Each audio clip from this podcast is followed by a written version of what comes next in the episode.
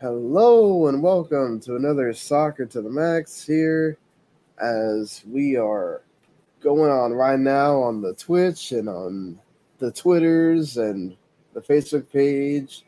And of course, if you're not going to be watching us uh, live at this crazy hour of one in the morning Eastern time, uh, you can also uh, listen to us later on all the podcasts. We are available on all kinds of uh, every pretty much every podcast thing you can imagine at this point, whether it's part of W2 Network or just listening to the Soccer to the Max feed, or you can watch us on YouTube through the W2 Network channel. Just subscribe there, and of course, you're gonna get all the goodies that includes Eric's gazillion shows and uh, my my games podcasts and everything else. Um, so there is quite a bit uh, to talk about here as there has just been so much stuff that happened. Uh, we were supposed to do this on Sunday. There would have been a little bit less stuff, I guess, to talk about, but um, I guess it's one of those times where it's nice that we waited till the weekend because now we have too much stuff uh, to talk about and try to fit it all in like an hour or so uh, time frame. Um, so here's what's on the docket for today: is uh, you know the the CONCACAF W qualifiers are finished, and we know the final field now, the final eight teams, and that are going to be representing in Mexico. The U.S. Women's National Team, which already was placed into that uh, by the fact that they, you know, won the World Cup last last go around, and also being, you know, uh, a seeded team played Uzbekistan in a two game window uh, with 18 goals uh, between both games, uh, only conceding once. And we'll talk about that as well. Uh, anything to take out from those two games. And we'll uh, we'll be talking about the CONCACAF Champions League because that final is set now. You got the UEFA Champions League, which had plenty uh, to go through. Um, Erik Ten Hag is given a verbal agreement to Manchester United to become their its its new manager. And then uh, you know we haven't talked about the team in a while either, so I guess we'll we'll get into that. And uh, there's a FIFA streaming service now, so if you wanted to add more streaming services to your lineup, I, you could also add a FIFA streaming service uh, to that as well. FIFA Plus is now a thing. So Eric, I mean, how, I guess, first of all, how are you doing in this early morning? Oh, yeah. normally this for me, this is like my peak, especially if you see me on all of my other different podcasts. This is around the time to where I'm either recording something or uploading something to record. So overall, doing okay, trying to digest everything that's been going on. Yeah, there has been uh, plenty to digest. Uh, quite honestly, let me make sure I, I put this uh, phone on silent because I have a bad habit of something deciding that it wants to ring at some point here. Um, yeah, I so might as well start with perhaps since uh, the two Champions Leagues uh, were were decided or moved on uh, today after everything. UEFA Champions League. You didn't quite get the triumvirate of you of uh, English teams, even though Chelsea made heck, one heck of a go of it on uh, Tuesday, as they somehow went from being three one down to scoring three goals in that game itself, and then allowed one in late off a wonderful, uh, just wonderful cross by.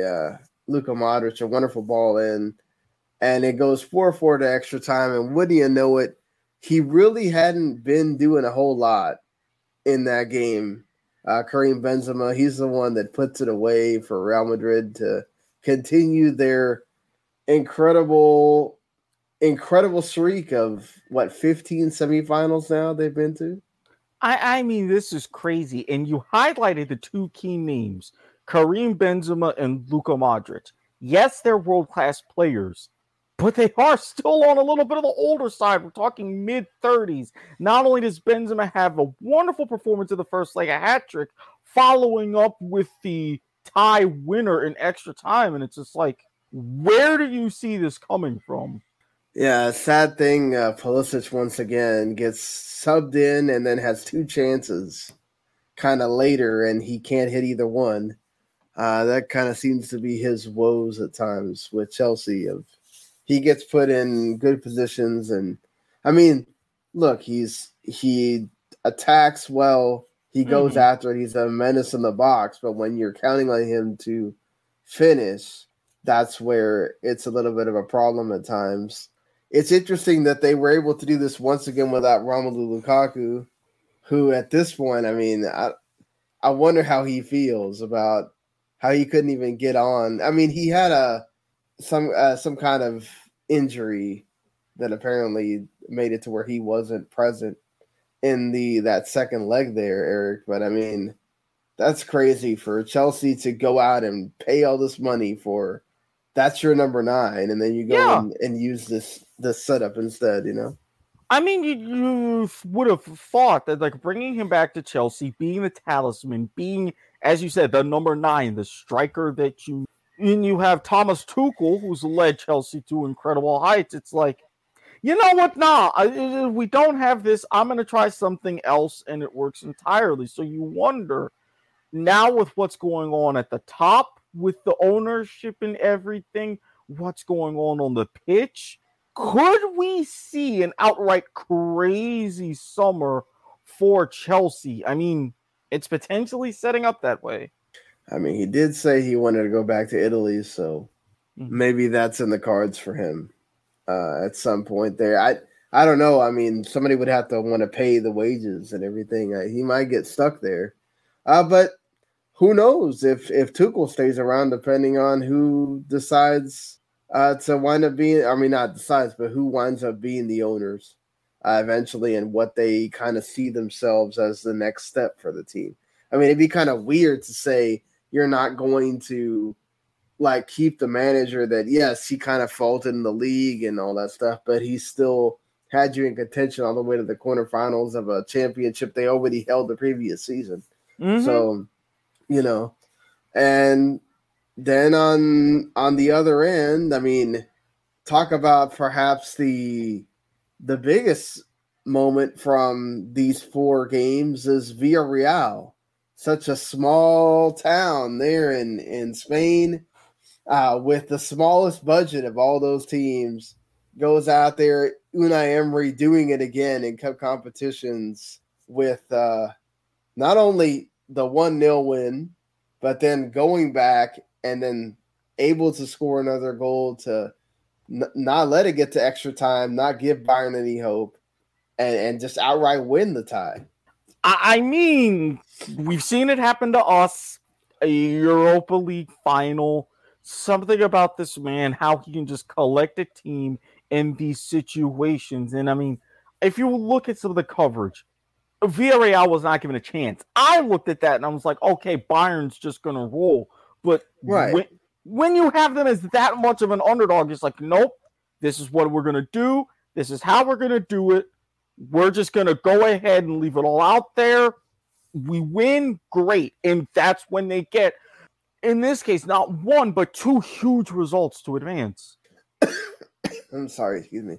Yeah, I mean, it's a, it's just crazy that, uh, you know, okay, cool. You you shock and and win, um, there and and get the one nil. But then, like, you're totally expecting, okay, Bayern's gonna wake up, right? They're mm-hmm. gonna they're gonna do their thing um, that you would expect them to do. Maybe not roll Villarreal, but like yeah. get a couple goals in and put it away. And to Villarreal's credit, um, they just they pulled it off. I mean, they were tremendous throughout, and it's just incredible to me. I think that who knows? I mean, could they do it again? I mean, you would think not with the way that Liverpool has has played, um, no way. I mean, did they perhaps give people a scare in this game against Benfica? uh, I mean, what Benfica I think had like three goals disallowed at one point. like, yeah, yeah, yeah, and you gotta wonder, especially with after like that first leg with Liverpool having a three-one lead, you would think, okay, job done. But Benfica right. is just like, no, uh, uh And again, you just saw just you could say bad luck after more bad luck after more bad luck, and right, they're just seeing left wondering, you know, what might have been. And if I'm Jurgen Klopp, I'm thinking, okay, could be a bit of a problem. yeah, I mean, and that's the thing too. Like, uh, you know, to be fair to Bayern, they thought, okay, we did enough to get it to extra time or whatever, and Villarreal at the last, and in the last few minutes that were left, go and deliver that shock at Allianz Arena. I mean uh, you have to wonder the pressure that Julian Nagelsmann is feeling um, right now. I'm sure the German media are going to be all over him because this is not. It's not like Bayern hasn't been doing this in the league as well. They do this a lot mm-hmm. when they come against these teams they're supposed to beat, and they go and and play down to their level, and they lose or they draw. You know, and it's it's incredible to see such a big team that go from oh this is a team that wins nine championships in a row and they're so dominant they run rampant and then this year ever since the coaching change uh, it almost seems kind of parallel a little bit to like what we saw with Jesse Marsch and RB Leipzig like what you hear now is oh they're telling Nagelsmann we need to go back to what Flick was was doing at Bayern that's what you need to do. Like, stop doing this three at the back system. It's not working. Like, you know, and it's that's the same thing that was happening with Jesse Marsch, right? Like they were telling yeah. you, you need to go back to what they were doing before you came. Yeah, and you get that okay, you're used to doing it that with certain formations and setups, and you have a level of success. But when you change managers like that, not everything is going to be the same. There's going to be bumpy patches, and it's going to be a little bit of time to implement these things. But when you're, I wouldn't even say it's so much RB Leipzig. When you're Bayern and you're used to this level of success, I mean, you just won, if I remember correctly, a European treble some years ago. It's right way up there. So you think, oh, if you have what would be a terrible year bowing out this early or maybe not winning the league or not winning it as closely, walking it at a canter. But it's like, take time, take a step back. If after a longer period, say multiple seasons where this isn't working, then you try considering something. Don't just be so quick to jump the gun. Right, but I mean, you know, fans press, they're going to be a little more quick to Oh yeah, like, they well. You just had success. Why is it that in your first year, when you're supposed to be supposed to be such a great manager, it's not happening, right?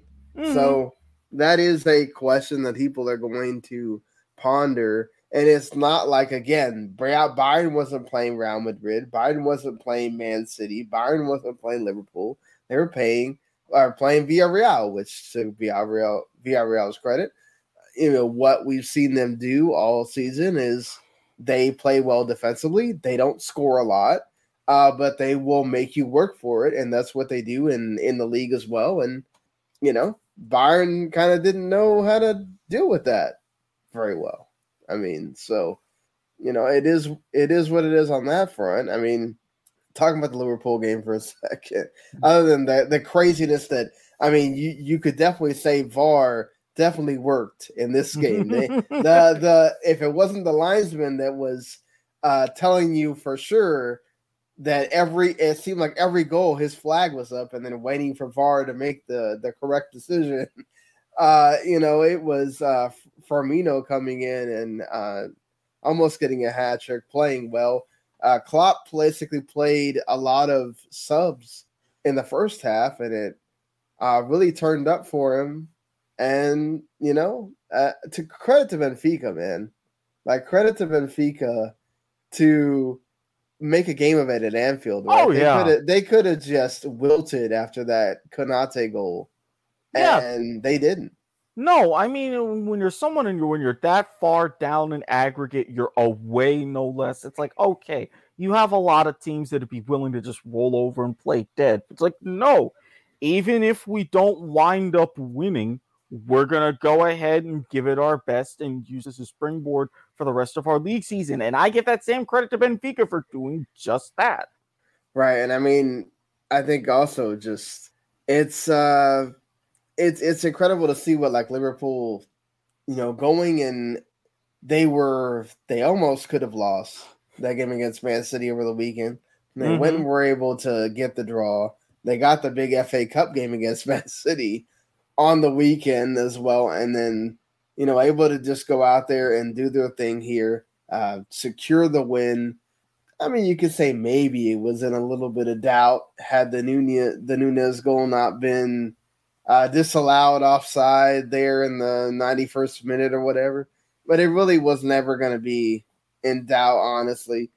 They and took I'm, care of business, and now you got a now you got a night what you would think is an interesting tie between Villarreal and Liverpool now.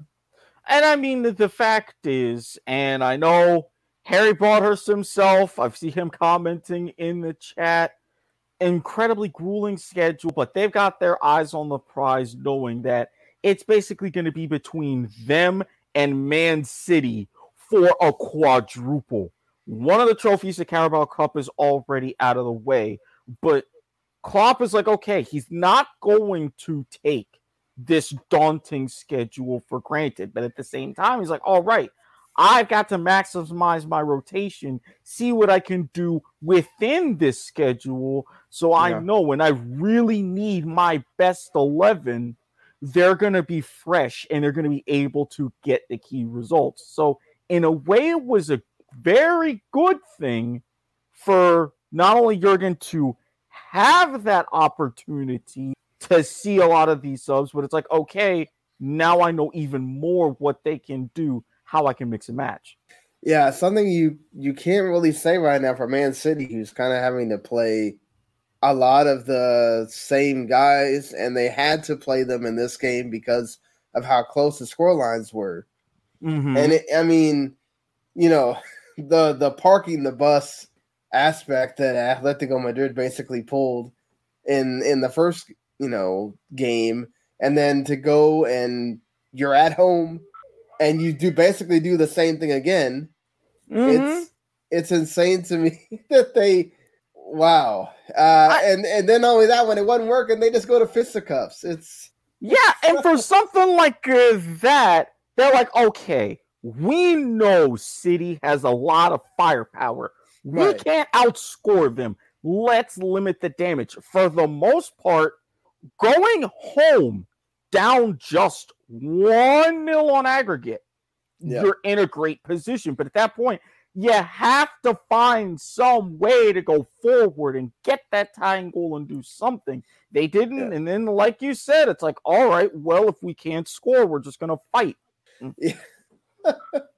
I mean, but we have seen that at times with Man City. We've seen, um, you know, these teams come in at like Crystal Palace and a few other. It's it's still incredible to me how they were up like what 14 points mm-hmm at one point in the league, and then they're all the way down to you know what they are now with this basically tit for tat with Liverpool, where neither one can afford to to drop any points because you're you may be giving the league after what happened on on the weekend. So you look at it and you go, can Man City, even though they have all these uh, terrific players, I mean, you're still missing uh, some guys, but yes, they have an embarrassment of riches but is that are you going to be able to trust them to be able to bring them on and say, uh, Jack Grealish, who you still I feel like you haven't gotten the best from him, and say, okay, all these other games left, we're going to play well. But you know, this game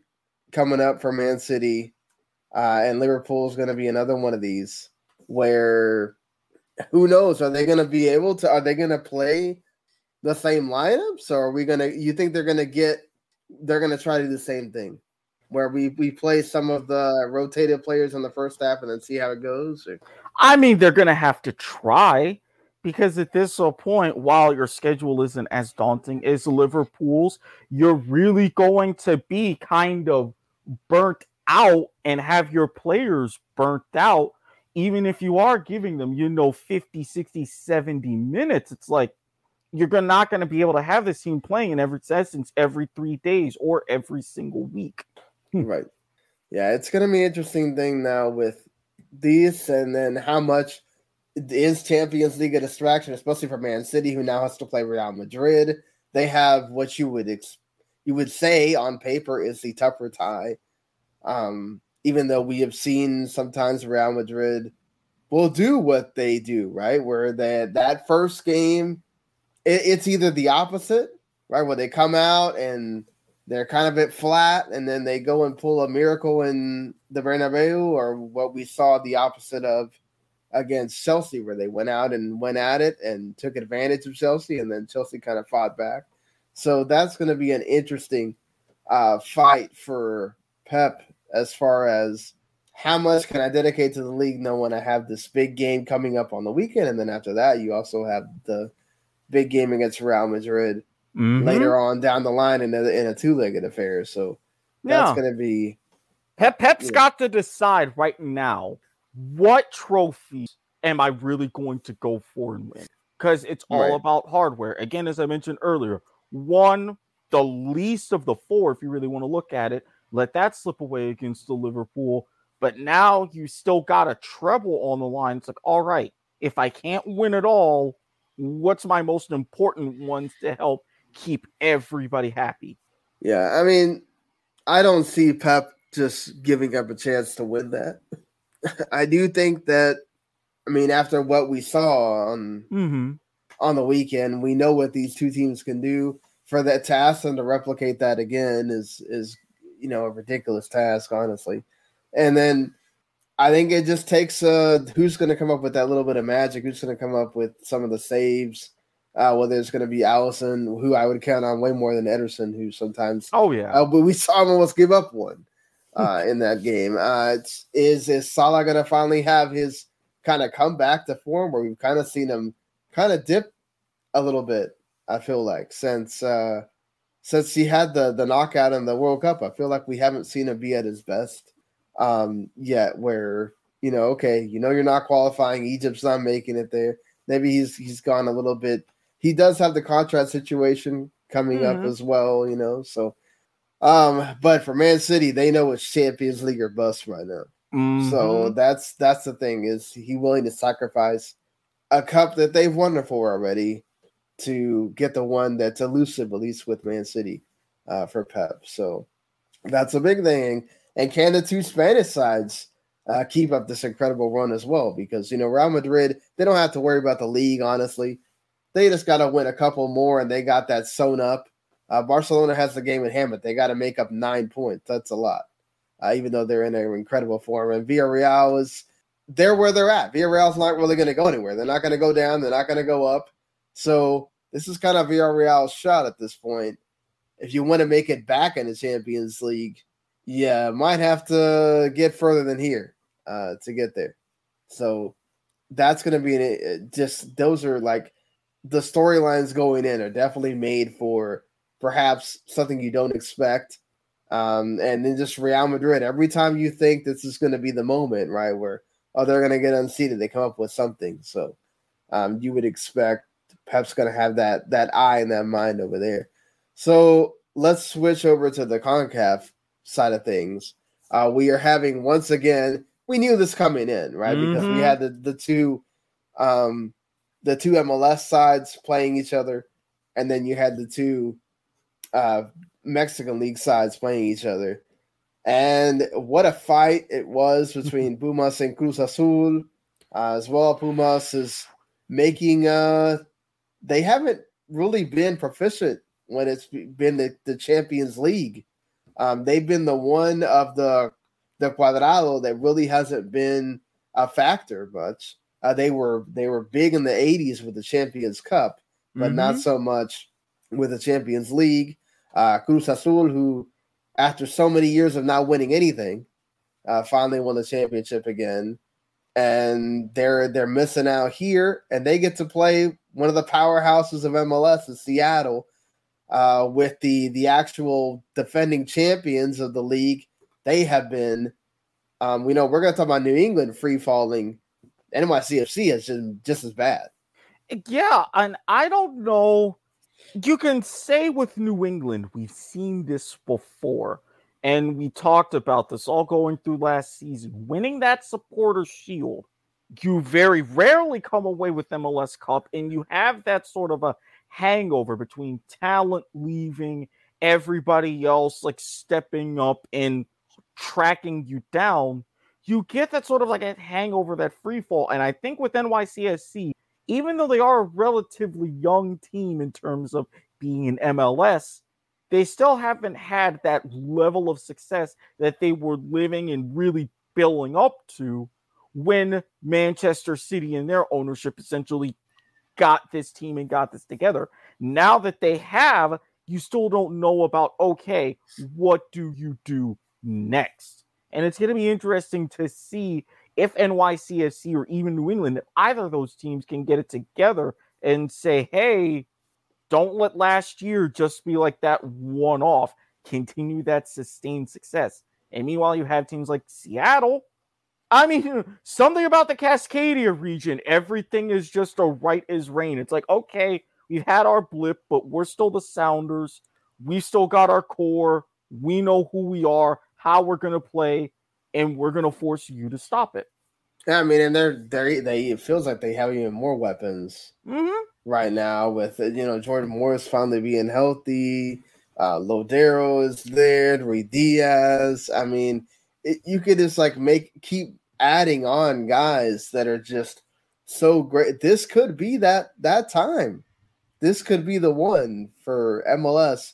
You have perhaps one of your best teams, not just historically, but currently right now mm-hmm. in MLS going against a Pumas team that you know has been playing well, you would say. But I mean, I don't know that I would tip them as the favorites like you would a lot of uh, the rest of the when the when the Mexican league sides have come into play. You know. No, and if you're looking at with them in Liga MX, that really shows. Yeah. Yes, historically good, as you mentioned, but having not just an off year, but really a middling few years, having this great run. If I'm Seattle, I don't even just think about the weight of MLS. It's just okay. This is a good team, but we can be that better team. Let's just win it for us, get the monkey off of MLS's back, and say, all right, don't let the pressure build we know, especially over two legs, we can do it. No, yeah, exactly. Um, and that's the thing is you look at it right now, neither team is honestly doing terrific in the league. Mm-hmm. But honestly, MLS is uh, the the entire league is not a sprint; it's a marathon. Right. So and, and, and, and we're early doors. Right, it's only April. Yeah. you can do bad right now, and then later you get hot and go on a streak and you make it to the playoffs, and that's all that matters. Mm-hmm. So, I mean, right now you got uh, the team sitting, what is it, uh, 11th in the Western Conference, and then you got the team sitting 10th in Liga MX, and 12 teams out of the 18 make it to the Liguilla, the playoffs. So, I mean, it's going to be interesting, but I would definitely tip my cap with all the firepower that Seattle has. Um, this really could be that year that you're thinking, hey, MLS has a shot. Um, not just because, again, because you you know you would trust Seattle over another one of these uh, teams, but and when I look at the the teams matching up, it's just it looks like it's Seattle's to lose, mm-hmm. honestly. Mm-hmm. And I mean, outside of the the grudge match at the end, Seattle really has been putting up uh, you know, points in these games as well. They beat León 3-0. I mean, yeah. so it's it, it's something I think I'm not saying it's I definitely would expect it's going to be a a match that Uh, you know that um, both teams are going to bring it. It's going to be mm-hmm. An interesting one, but yeah, I, I, I think we can safely say when we're looking at April 26th and May 3rd, man. Mm-hmm. And, and I wonder if they're ever gonna. Did they did they fix this for the the revamp? Yes. Is it really gonna be a final and not a two legged? Yeah, for the revamp, it will be a one off final. The one thing that they got right, one thing, one thing out of that entire revamp thing was uh, making it a true final. Yeah, with the way it should be, but still, you get the the the home and home, home and away, whatever you wherever you want to look at it. Um, April 26th, May 3rd, circle that down because very well could be the time MLS is finally uh, crowned champions of CONCACAF after all of these incredible, I mean, Champions League anyway, CONCACAF. Uh, so in in its uh, the current format. So switching gears here to looking at the uh, international side of things on the on the women's side. Uh, United States women's national team, as I mentioned, 9 0 over Uzbekistan, uh, 9 1 previously to that. I mean, you look at those scorelines and you go, what is there to take away yeah. from that, you know? Um, but is there something to take away? Yeah, I, I, mean, you're getting a more focus on your next crop for this World Cup cycle and potentially the next World Cup cycle, and your debut of your latest set of big names like Trinity Rodman. She scored a goal, so it's like, yeah, her first goal. Exactly, her first goal for the U.S. So it's like great. You're getting these younger players experience and you're setting up for the next generation. I think really that's the big thing because if you look at it, it's like, okay, you're not surprised that it was such a wide margin, but right. you look at who performs, who actually scores the goals, and you think, okay, these are going to be the names to keep my eyes on. No, definitely. Um, between between both games, you got I think what you wanted to see out of the who you think could be your star, who you know are going to be your stars, mm-hmm. and then mm-hmm. also who you think could be the the ones to kind of be right up there with them. You know, like a lot of thought coming in about Sophia Smith. She comes in and scores three, gets the hat trick in the first game. Mallory Pugh gets a goal, who's been um, performing well for Red Stars and uh, for country as well. Catarina Macario has been absolutely on fire. She's been tremendous. And, you know, uh, Ashley Sanchez should be uh, giving her uh, some props as well uh, because in both games, uh, she, in in both games, uh, she played uh, extremely well, and in both games, hmm. uh, she scored. So in in basically the same minute as well at the end. at the end, she scores. Um, uh, Catarina Macario even did it off a free kick, which was uh, pretty great as well. Rose Lavelle, we saw her get in there and have some nifty moves as well, set up a lot of these goals. So you kind of see what Vlatko is trying to do. Um, he really is pushing for the that that younger generation, get them mm-hmm. in there, get them playing together, which is very important. And considering these are these possibly might be the last friendlies that the U.S. women's national team plays uh, before you get to those Concacaf W qualifiers, it's very important that you saw this, and then two very similar games as well. You know, um, like very similar number of shots, shots on target. Almost half the shots were on target for the U.S. I mean, uh, pitching a shutout in the second game. Uh, very good to see.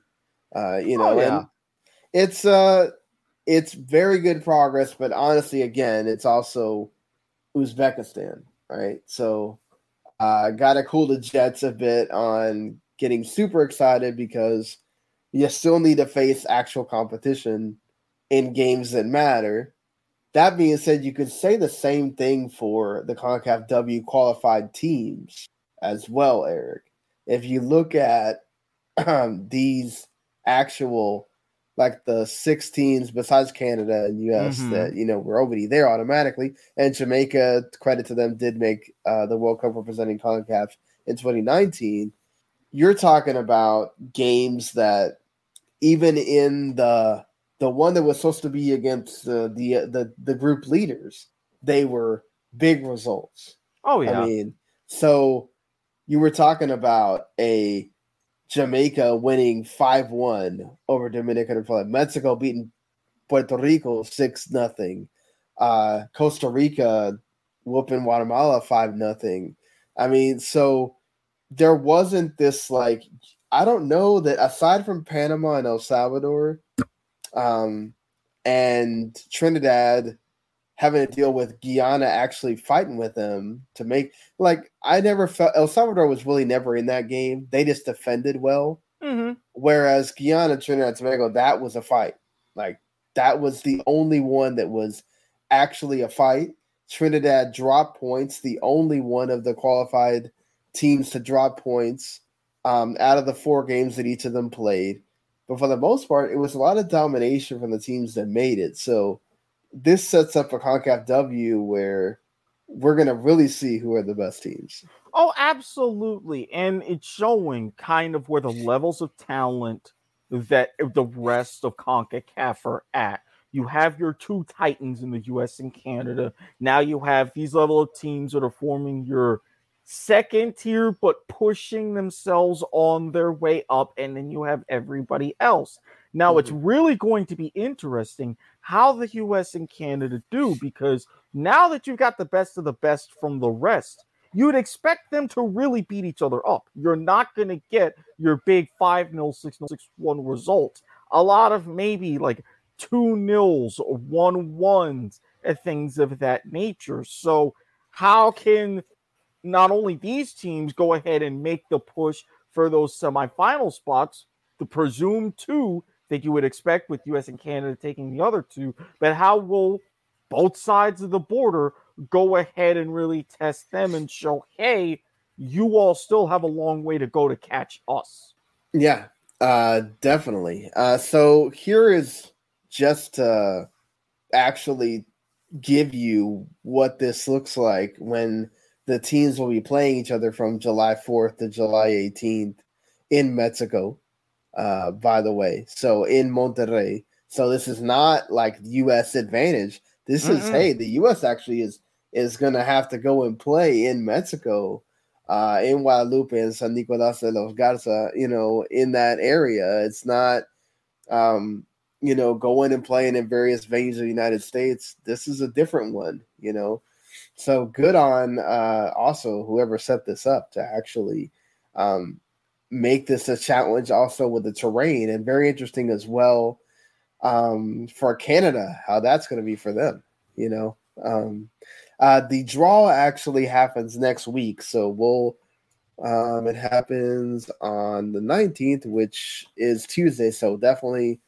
when we uh, do a show again on Wednesday because Sunday's Easter Sunday, mm-hmm. not doing a show that day. But um, when we do the the show next Wednesday, we'll be able to talk about the draw and who actually is going to be in each group. We know the US and Canada are seeded, so they're number one, but they have to still beat number one or number two in each group to to advance. And then those four teams that advance, you actually make it to the World Cup. Mm-hmm.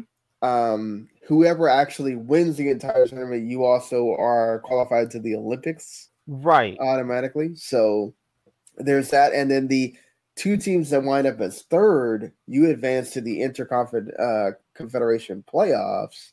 Playoffs again. um, so they will face. Uh, they'll have a draw, obviously, for that, and then we'll we'll see how uh, that goes.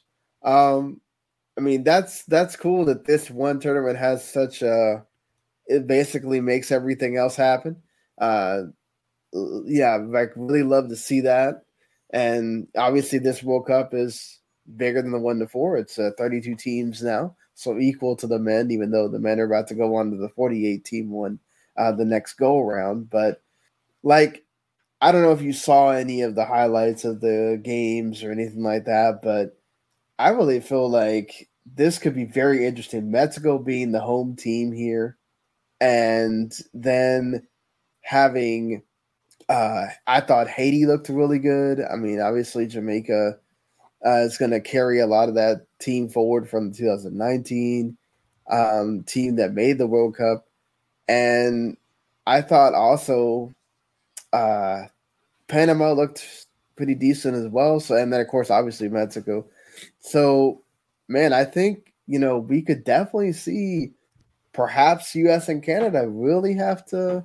Oh yeah, uh, get to get they do get some challenges here, and that, that's what I hope for this young U.S. women's national team. Um, we'll have to see if Vlatko really sticks with it. Right, this is going to mm-hmm. be interesting because there's a lot of time between. I mean, you say it's a lot of time, right? But it kind of comes faster than than you think. But still, it's April to July. There's still some months in between. There's a lot of time for some of these veterans to show out in NWSL. And what does Vlatko do at that point? Does he stick with the squad that he's brought? Which that's what he's been trying to do this entire time. He says, I've been trying to get these young this this young group of players to all play together and start and everything mm-hmm. else. Or does he go back to some of the veterans because this is a big champion, you know, a big tournament that determines everything? I would hope he doesn't do an exact about face. I mean, would you love to see some veteran presence if possible? Yes. But to me, if I am looking at that, I would look at them for some leadership, mentorship for these young players instead of major minutes. And I think with Vlatko, I trust him to get that nice blend because yes, yeah. there is a lot on the line, a double qualification, but if you get a lot of these younger players this experience, all the better for you if and when you make the tournament so that way okay, we can make another run. Yeah, certainly. I, I do hope that we get to see some kind of adversity for the U.S. women's national team. You see some of these teams actually give them a go. And then again, like having this not be the United States, I think is uh, a big thing and a big win, I think, for everyone. And getting to see how this goes for being an unfamiliar uh, territory, you know, because a lot of mm-hmm. these friendlies are all played in the U.S., you know, mm-hmm. all this stuff, you know, so it's it's good to see this. Oh yeah, uh, finally, and again, it won't be too long. We'll get to see them and see how they perform. Uh, uh, down there uh, down in Mexico, and if they can come up with uh, what you would expect, which is to be part of that Final 4 mm-hmm. that goes to uh, the World Cup. So I would say watch out for Haiti, though. I think they could definitely be uh, part of that four as well, depending on who they get uh, drawn against there. But talking about on the other side of the U.S. men, once again, Giovanni Reyna is hurt another reoccurrence of that hamstring injury. This time it's an actual tear, um, which was going to put him out for the rest of the Bundesliga season. And you have to wonder if this is going to affect him when it comes to those uh, friendlies as well, um, that are going to be vital for the U.S. because mm-hmm. those are mm-hmm. the only things you're going to have uh, in the lead up to the World Cup uh, there's no send off series, as I mentioned before. It's um, what three friendlies you get in June, and then the two CONCACAF Nations League games, and then in September you get two more games, and that's it. Yep. So, um, he obviously went off crying in that game. I mean, playing two minutes, um, and then getting hurt. That's awful. I mean, obviously this this isn't great for the the national team obviously not not great for his uh, young career. I mean, how do you think this is gonna? Do you think this affects him at all? I do you I, think? Yeah, I really think so because when you have an athlete, especially a young athlete, pushing, fine tuning, honing their craft, playing at such a high level, then you get hurt. It's one thing which you can bounce back, and if you can have another sustained injury free run, you can put it behind you. But then when you get hurt again and again and again, and now you're starting to see it getting progressively worse. Now, this is a hamstring tear. Yes, you're talking about the rest of the season. Maybe, depending on the severity of the tear and how everything goes, you're ruling him out.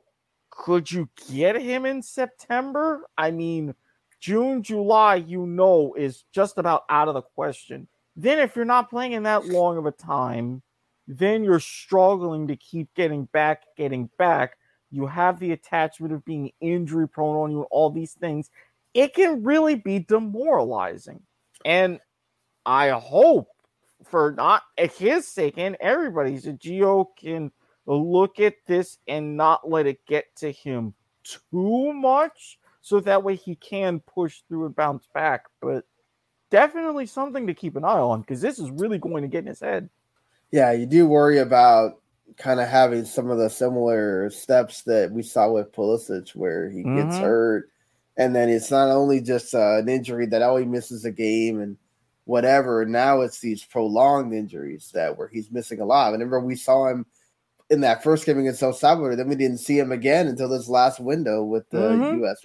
U.S. men. So, uh, and then you know for Dortmund, it's been like that as well. And like trying to get you earn your place back at in the, at the club level. That's also a thing as well. I think what helps him really is that right now I think uh, he's good friends with Erling Haaland, and then mm-hmm. you see how he and Haaland combine and but it's kind of you got to look at it too. The guy that replaces him has now scored uh, both times after Reyna exits, so that's not uh, too great on that. And I think that's that's got to bother him. And then just like knowing that you're not really getting to make that impact that you want on your club and be able to set yourself up for further things.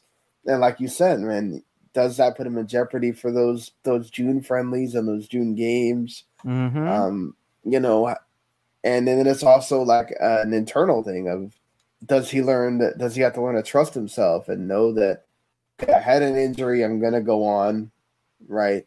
And I'm gonna do the best I can. And that's a kind of a that I mean the good thing is he's young, right? Oh yeah. So He's young. He can that... heal quicker, come back stronger, and then knowing that that can happen, definitely let the mentals come in and believing that you can. Everything else can fall into place. Yeah, the only good thing I guess you could say about that is with his injury has come the availability of other players to be able to step in and kind of fill those roles. Um, you know, again, you already know McKennie's gonna still be out, so but it does that ability for Aaronson to be able to come in or um, you know, Weah to play on that wing or you know, even Acosta or whoever else you want to put in the middle if you want to put him there. So you do have options if you're Greg Berhalter, but mm-hmm. obviously you those are two big key pieces out of your midfield and forward line or that you know you're missing, and you hope that you can get that all together at some point before the World Cup to to get them to get some chemistry, you know. Right. So let's uh probably should have talked about the the slide of New England while we were talking about the CONCACAF Champions League since we are already in it. But it is crazy to think about the team that even though yes, we did see them kind of bomb out of the the playoffs. Mm-hmm. Um, it seems to kind of have been a direction for them, right? And right. okay, they they bombed out of the playoffs, and then we come next season instead of being hungry, a little bit of like championship withdrawal there. Yeah, and it's like okay, you have all of this, and you have sustained success over the course of the regular season when you're in one or two match situations like MLS Cup playoffs, you fail. Right. Then you're going into CONCACAF Champions League very early on, like shocking. And like a two leg aggregate, again, you fail. And you wonder, is New England really built for more regular season success and that's it? Or are they missing a couple of pieces? And then if they are built for regular season success, then how do these start to really affect you as far as towards the beginning of your regular season? Because it's not really going that hot right now. What's going on with confidence? What's going on uh, between teammates? It's something just went out. And I'm not sure if it's something that can easily come back. Yeah, I mean, it just it feels like it is a little bit of that. I mean, they did win the supporter shield last year. It was going to be incredible. I mean, after you win, you get like the the points, the historic points title. I mean, it's mm-hmm. crazy to think that you know you're going to do that again. That's you usually never see that happen where they do it twice. It's like mm-hmm. usually a big, big win, and then they kind of okay, we don't we didn't do it the second time. But I mean, you just lost to Inter Miami, who had not won at all. I mean, that is really low. You know, that's a it, it is only a five game losing streak when you count um no CONCACAF Champions League where they did get eventually beat by the finalist Pumas, but mm-hmm. it's still just weird. You know, it's yeah. And and it's not just an ordinary five match losing streak. Right. It's a five match losing streak in these various competitions. Normally, you would be able to hang your hat on at least something. And maybe with the way the schedule lined up and everything that happened early on in CCL, that was kind of to their detriment. Maybe had they played those games, it would have been could have been worse and could have been bounced out even earlier, but it could have been better getting more under your feet because I don't know. I've got too many question marks. Yeah, I mean they have been giving up goals late as well, which that kind of shows a little bit of sometimes like mental focus mm-hmm. of you're giving game winners away in the 80th minute or later. I mean, that's incredible too. Um, and just also like not having, you know, all your star players fit, that can be a hindrance as well. I mean, Matt Turner's not been playing, so that's um uh which you know, if we remember, Matt Turner apparently got frostbite in that game, the US game where they played in the five degrees. Uh so I mean, that's all kind of together in this and saying, yeah, the revs are not the same. Mm-mm. Right. So, and it, it's definitely showing, you know, you're not, you're not, the attack's not the same. Um, they're lacking uh, defensive focus.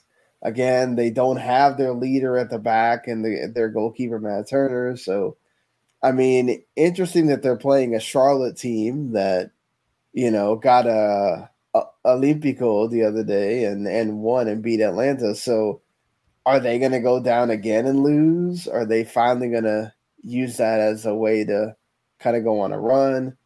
What do you think? You think that I, they they get back to winning ways on Saturday? I don't think so. I think w- even with Charlotte and looking at their debuts, the big game where they had the attendance record nearly had that. They showed that fight. You mentioned the Olympico against Atlanta. It's a team that's like they know what they're there for. They're not going to be like Cincinnati or Inter Miami and oh, we're going to wait and get, you know, these big names or figure everything out and not worry about results. They're like they're going to come in I yeah, I really do appreciate about them. Yeah. When you we I think we talked about it, right? We like you look at that squad and you go, who the heck's gonna do what on this team, right? Yeah. Like there's no big star player, there's no, no. person you're like selling the tickets on. It's just Charlotte FC, and then they oh they're fighting every single game, and that's mm-hmm. that's incredible, you know. Yeah, and I think with something like this, just like how losing breeds losing and it's contagious now that Charlotte has got not just this competitive, but that competition that turns into wins, they're going to want to keep that rolling. And this is ripe for them to get three points against the New England team. Yeah, certainly. So sticking on the club side, but on the uh, Premier League side of things. Oh boy, what do you say after Manchester United lose to Everton? The Good. the Goodbye, top four. I mean, I, I mean, eh, eh, hey, eh, yeah. Erik Ten Hag, if you're gonna sign that deal, be prepared to cut your teeth again in the Europa League. It just won't be like with Ajax. I this season, and I get that there was a lot of noise even going into this year. It just seems like Ralf Rangnick is done. Key players on this team is done there's been so many questions. Harry Maguire's captaincy. How much longer is Ronaldo going to be there? Younger players, all I this mean, and that, and them just, fighting with each other inside the lock. I mean, not fighting physically, but yeah. like just some inter issues in the locker room. And then obviously, I think this is it. All comes down to that thing of the whole interim coach thing. Mm-hmm. I mean, you could have just kept Michael Carrick on and just kept giving yeah. him more games and more games and said, "Look, we're looking for somebody. We're looking for somebody. Uh, he's going to be on to the end of the season, and then we'll reevaluate all that." I mean, the I don't understand this idea of the interim manager, and I think from the moment that you brought him in, the players already know. Well, we don't need to listen to him because he's not going to be here. Yeah, and and then they realize they don't really like him so it's like well let's i'm not saying like not try or whatever. Right. But it's just there's not a lot of motivation no. for them to go out and really try to get behind anything because they don't necessarily want him to be the coach next season. No they don't. And, and what does it matter to them because some of them won't be there number one and then number two okay, this whatever new coach comes in, who knows what that's going to be like next year, you know? Exactly, because I get why the board and everyone up top didn't want to make the same mistake they ended up making with Solskjaer. Which, all right, you've done enough, keep you on, get you a deal. But I think, especially with someone like Michael Carrick, as you said, we're going to give you this window. Don't worry about what's going on behind the scene. You're going to be our guy for now. Do what you can. And if they say, hey, maybe you could be the guy, or even if you're not, just have that steady voice to right the ship right then and there. If at the end of the season it doesn't work, you've got your plans and everything in place, and you're not scrambling like the way you did because you yeah. not only brought in a guy who interim manager, oh, then he's going to be transitioning a role, and oh, he's going to be finding the next manager in this and that. You're not only going to wonder what his focus is, but as you mentioned, the team's focus. It's like, how long is he going to be here, and what's he really going to do? And then you have it with Rangnick. It's like, okay, what am I really going to do, and why am I really going to be here? How am I going to focus? Do I go full throttle implementing this on the pitch? Or do I set up and tell the next person, hey, this is what you've got to work with? It's this was just handled horribly. I mean, and how much does that director role even matter? Because we know the Glazers don't even listen to most of their people that they hire to supposedly, uh, you know, give them ideas and what to do and everything. So, um, that's the that's the issue is that and and to go back to your point, the issue wasn't hiring Solskjaer in the first place. The issue was letting Solskjaer stay on for so long. Yes, exactly. Um, so like it wouldn't have been bad to let mm-hmm. Carrick mm-hmm. be there. Yeah. It's just at the end of the season, unless unless they did some miracle thing where they went on this tear where they went all the way to third or something and were fight where you know they were fighting Chelsea for third something mm-hmm. like that. Which yeah, they were doing fine, right? They were doing fine, but there was nothing that you saw under Carrick that wasn't really nothing that you didn't see under Solskjaer yet. I mean, I don't mm-hmm. know if they he would have really changed a whole lot, but still, it's the whole. Well, Carrick is another guy that used to be at the club. People have respect yep. for him. Like, yep. it's you're bringing in this total unknown guy that doesn't have anything to do with um the Premier League. He has no experience there. I mean, yes, you're going to say the same thing for Ten Hag, but he has experience at, at Ajax, right? Like he, mm-hmm. um, you know, we've he we've seen what he's been able to do. It's a there's a step there. There's some a logical progression a little bit, right? Oh yeah. Um, it's just I don't know. And then then you also you know what's going on with Marcus Rashford, what's going on with uh, excuse me, um, with Paul Pogba. You know, there's just there's a lot there, and I think it's a it's just a combination of my lord, this is a this is a teardown, and uh, we really need to figure out who the hell is going to be on this team. Mm-hmm. I don't want to talk about really what Ten Hag could bring yet because still it's not done and dusted. I don't want to get excited and then uh, you know we hear something else on Monday. Um, he right. does apparently have an offer from RB Leipzig as well to go over there. So, um, and I'm sure they would be prepared to offer him a lot more than the Glazers are going to offer him as far as like how much decisions he's going to have, uh, you know, mm-hmm. in, in the signings and everything, which he really needs to have if you want to change this team and not be middling and not be because now you now you've hopefully the Glazers see what it's going to be like to not get that Champions League money. Yeah, next and, year. And the fact is, you're not getting Champions League money. You've got the whole drama about what you're finally going to do to Old Trafford and the renovations. Right. And they're thinking about it like this you've already had people calling for your heads. This is an unprecedented run for Manchester United.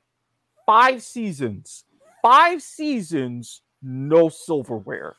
Yeah. This is just in any way not acceptable. And knowing we talked about, you know, the German press and fans and everything there, we've seen what United fans can do when they're pissed off. They won't hesitate to do it again if it gets worse. No, and it's shaping up to get worse. Yeah, but I think now that you know that Ten Hag's been appointed, saying that everything's going to go well, that's the thing. It's almost like, uh, well, whatever happens the rest of the season, I guess let's hope that you get fifth or sixth so you can get into the Europa League and not Europa League conference and go from there. But it's just like, you know, okay, you got Norwich. I mean, that's the thing. Because Norwich is fighting for their life, you know, um, you can't even trust Rangnick to be able to go out there and confidently go no. and beat a Norwich team. No, especially and, not after that god awful performance against Everton. no, and then and then you got Liverpool after that. You got Arsenal after that, which Arsenal's gone in a little bit of a dip as well. But if there is anyone that you can go and get a win against, it's Manchester United right now. You got Brentford, who have been tremendous now after Christian Eriksen has uh has has come back. I mean, look, look. I mean, we were worried about Brentford getting relegated. They have been they've been playing really well, and and I knew beginning of the season, like I said, my wallet is half thanking me right now. Just needs Leicester to step up, but that's not important. uh, exactly. I mean, so, but you look at from now to the end of the season, it's like Brighton's been tricky. I mean, they just you know, won a game that you would have thought they they shouldn't have won. Crystal Palace has been tricky this year.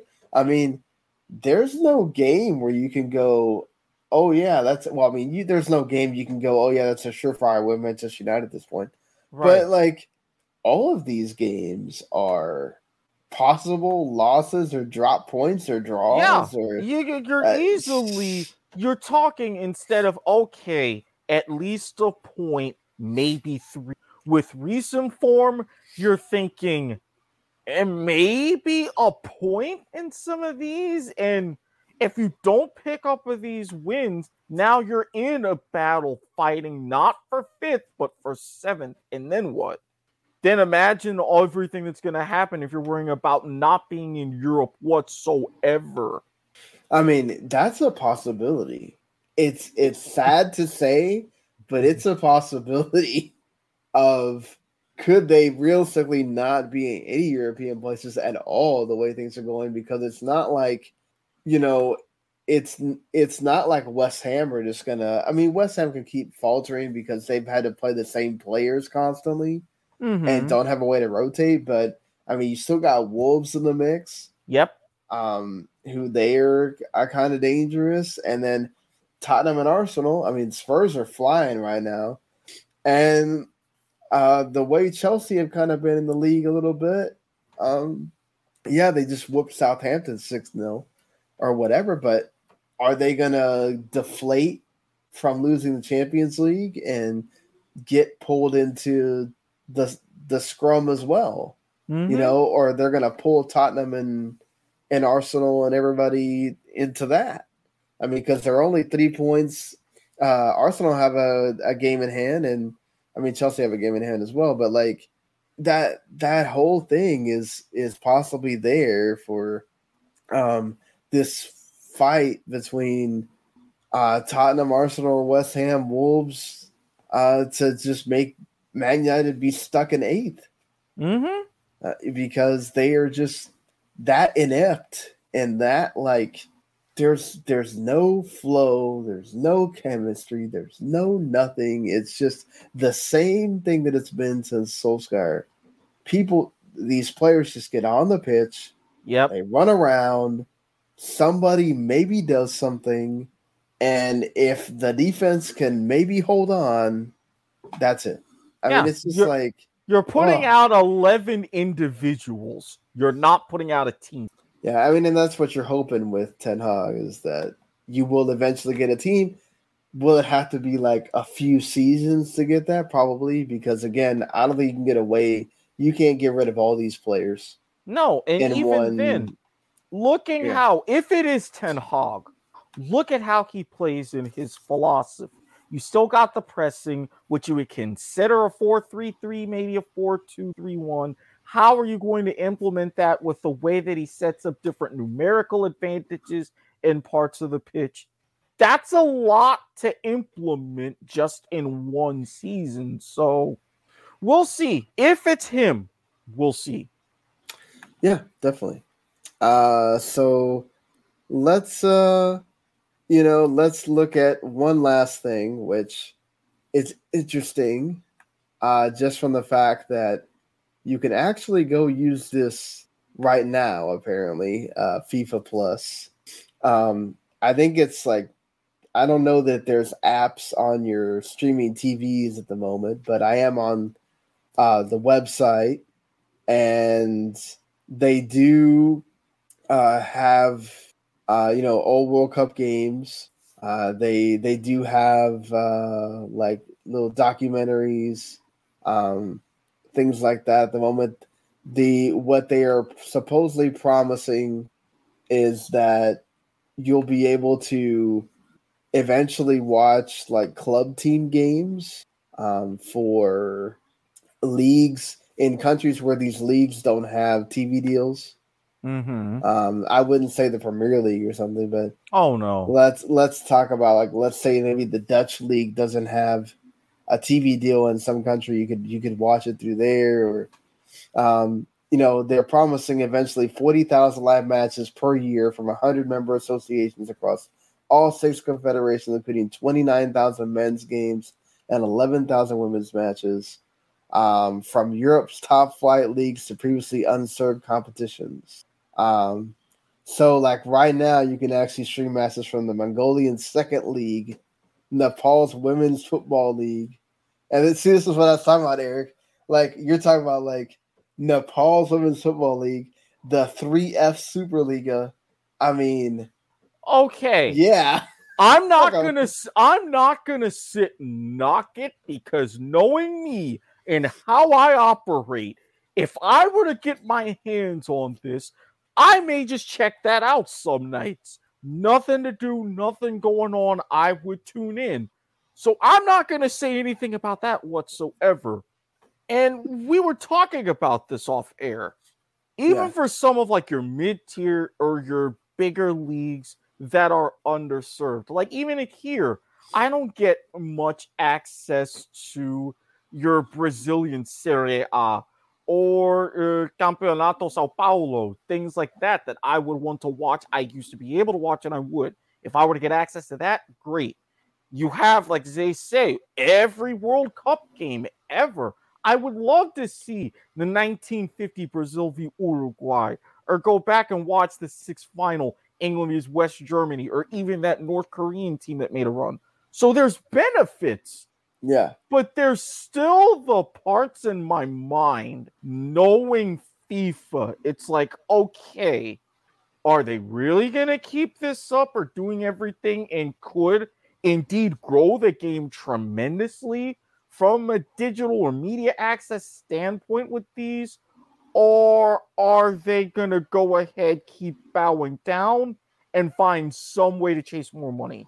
I mean, right now it's free and, ad supported or whatever. And like I said, I'm not going to turn my TV on right now behind me to see if there's an app on my Roku. I'm sure eventually they will do that. Mm-hmm. Um, but right now it's you know you can go on your PC and go to FIFA.com and it's right there immediately when you go on FIFA.com. They they want you to go on FIFA Plus or whatever. Um, but eventually they're going to charge something for this. Like yeah. especially especially around when the World Cup happens. Oh yeah, it'll be five dollars to watch, and you can watch like the highlights. I mean, the thing is, are they going to be putting them on YouTube, or are they going to try to put everybody to go to FIFA Plus? I mean, that's um, that's exactly you know, what I mean. Chasing the money. If yeah. they do that, I can guarantee it's going to be FIFA Plus exclusive. Guaranteed. I mean, are they going to have? I mean, that that's the thing is they're launching this now so they can have things built around it for the World Cup. Obviously, I mean, I would hope that you're going to have uh, shows outside of what you're going to see on Fox or Telemundo, or whatever that FIFA themselves can bring about the teams and uh, things like that. That perhaps right now, while it's not paid for, you can eventually push that stuff to YouTube and get people to go watch things. But I think it's cool that even though look, I'm I'm not gonna watch these leagues. I don't have enough time just to even watch the EPL and La Liga and whatever. But it is cool that you can watch them and, and at some point they want to add more leagues and, and all that stuff. Like make the like you said, make the game more yeah. global. Make yeah, it to where give, Give me access to the Brazilian and Japanese top flights, and I'm sold. Well, Paramount Plus, somebody, Paramount Plus, somebody has the Brazilian and uh, Argentinian as well. So okay, but um, still, I, I, don't see Urawa Red Diamonds. Come on, I don't see my guys over there from Saitama Prefecture. Right, you're right. Still, uh, you know, let's see, let's see if you do get those Japanese uh, leagues added or um, you know, the do you get the Uruguay League or the Colombian League or um, you know, those are leagues that some people might consider to be in the top 20 mm-hmm. of of the world or whatever. I mean, you know, do you get that? Do you get those kind of things where, oh wow, this this could be something, and eventually, do you spin that off where they could make money and get another company that is bigger right. in right, soccer rights to buy that because they were able to get people to watch it there. Um, I think it's an interesting thing. I think it's an interesting concept. It's obviously like any other streaming service. How much are they going to use it? Are they going to be able to build things on top of it? Like I think these documentaries. I love documentaries, so mm-hmm. anytime you can make a documentary and put it on, especially about soccer, I'm watching it. So I will definitely be watching one of my favorite players ever, Ronaldinho, in this documentary. Uh, you know, probably tomorrow before I go to work.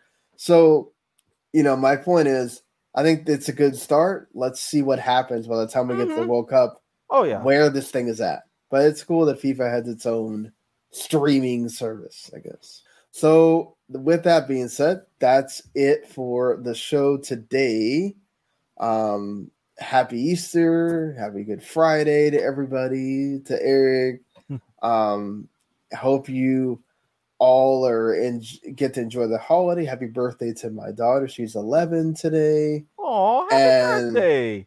Um, so that is a that's a cool thing. I get to sleep for about five hours, then I have to rush to try to do her birthday before she goes to school.